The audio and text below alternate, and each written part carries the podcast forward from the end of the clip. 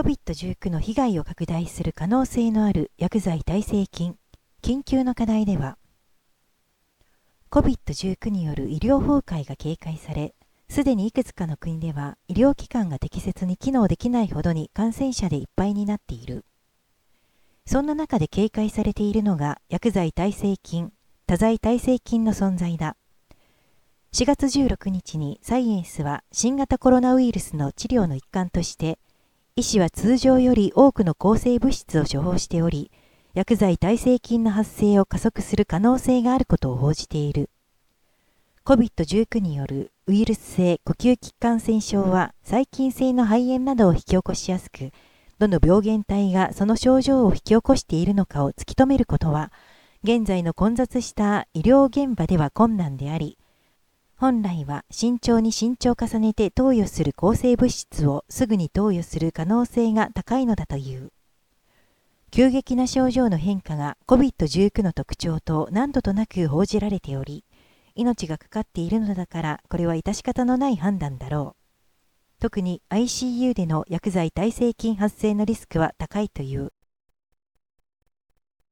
中国武漢の2つの病院の患者191名を調査した研究では、137人の生存者のうち1人だけが二次感染症を引き起こしていたが、一方、死亡した人54人のうち50%が二次感染の検査で陽性を示した。ほぼすべての COVID-19 の重症患者が抗生物質を投与されており、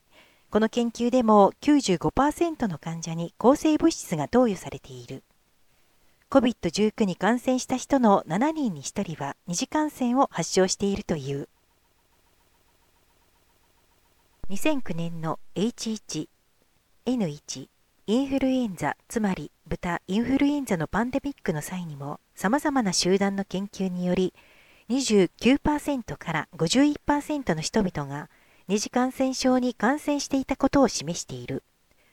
ウイルス性の感染症であったとしても、細菌や心筋による二次感染が発生し、死亡率が高まるということは往々にして起こることだ。新型コロナウイルスでもやはり同様に二次感染を起こし、命の危機に陥ることがあるだろう。その時に必要になる抗生物質。もうあなたは耐性を持ってしまっている。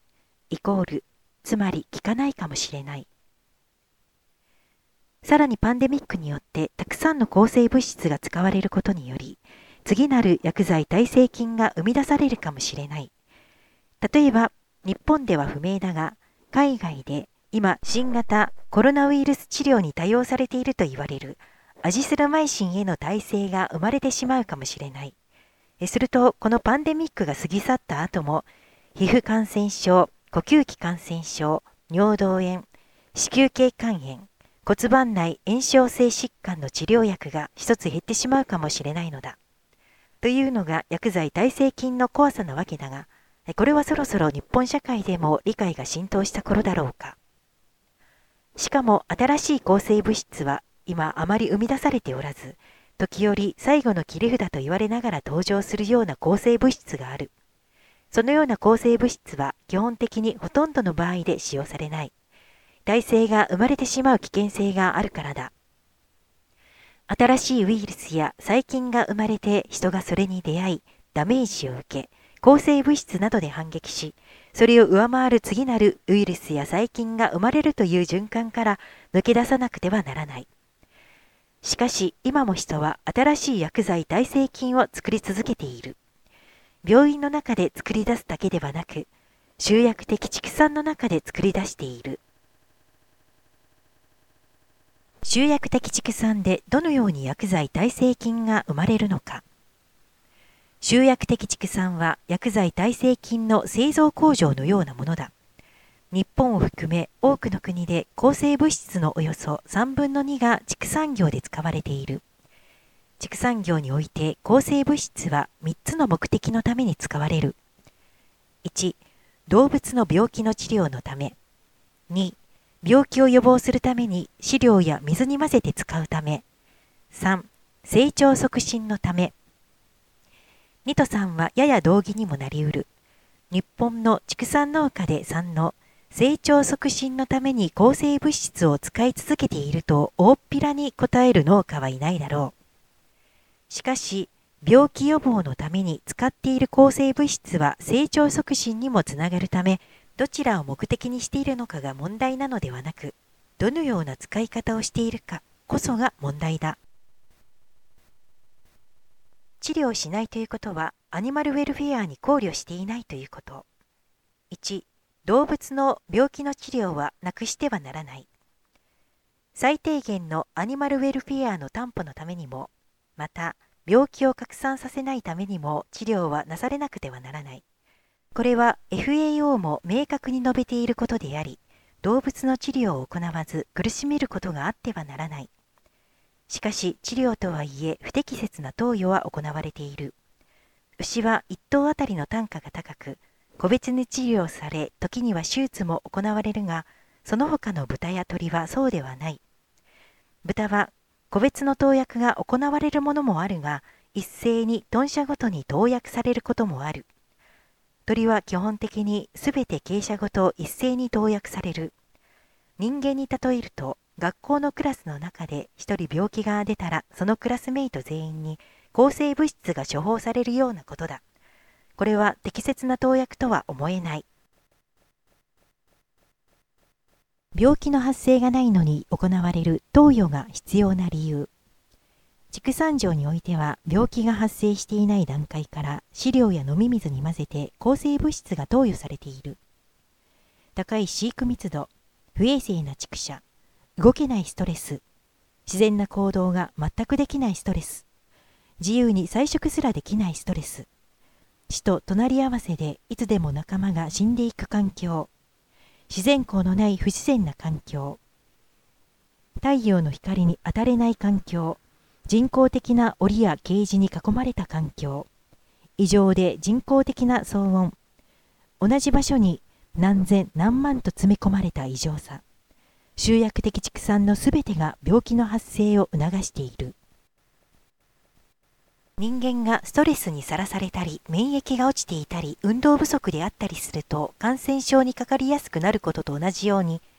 動物も今の畜産場のような環境に置かれていれば感染症にかかりやすい。誰もが知っていることだ。人間だけが特別に繊細な動物だとでも思っている人がどこかにいるのだとすれば傲慢としか言いようがない。だから常に大量のワクチンと病気にかかっていなくても多分かかるからと抗生物質が与えられる。まるでサプリメントかのように当たり前の工程なのだ。そうしないとたくさんの動物たちが畜産農家が利益を得る前に死んでしまうのだ。投薬した抗生物質の多くはそのまま流出。日本の河川でも抗生物質や薬剤耐性菌は検出されている。下水処理を通しても河川への排出がゼロにならないというのはなんとなく市民としてはショックだ。とても川下や河口などでは遊ぶ気にはなれない。医療から出された抗生物質や薬剤耐性菌も含まれるだろうが、畜産施設もその排出源として濃厚だ。なんといっても、動物に投与した抗生物質の75%は動物に吸収されず排泄されると推定されているのだから。動物に与えられた抗生物質は動物体内でも薬剤耐性菌を生み出し、それら消化管内細菌も糞尿中に排泄されている。家畜排泄物処理法により、大規模畜産場では望みのようなことは平成11年以降、移行期間5年のため実際は平成16年以降許されておらず、罰金50万円以内と非常に軽い刑罰ではあるが強制力は一応ある。でも、緩く運用されているようで容易に糞尿が漏れ出している様子を私たちも時々目にするし、何といっても対比化の方法についての基準があるわけではなく、薬剤耐性菌や抗生物質が残留しているかどうかは問われない。牛と馬と豚に関しては、一定規模以上の広さがあれば、水質汚濁防止法の対象施設となり、排水基準が設定されているが、薬剤耐性菌や抗生物質の排水基準はない。鳥の糞尿はそのまま堆肥や産業廃棄物となり、排水には当たらないのかもしれないが、傾斜で糞尿や脂粉を洗い流す際の大量の水の使用量を考えると、水質汚濁防止法の対象施設から抜けているのが不思議だ。こうして環境中にばらまかれていく。抗生物質や薬剤耐性菌だけではなく、ウイルスやその他の病原菌も。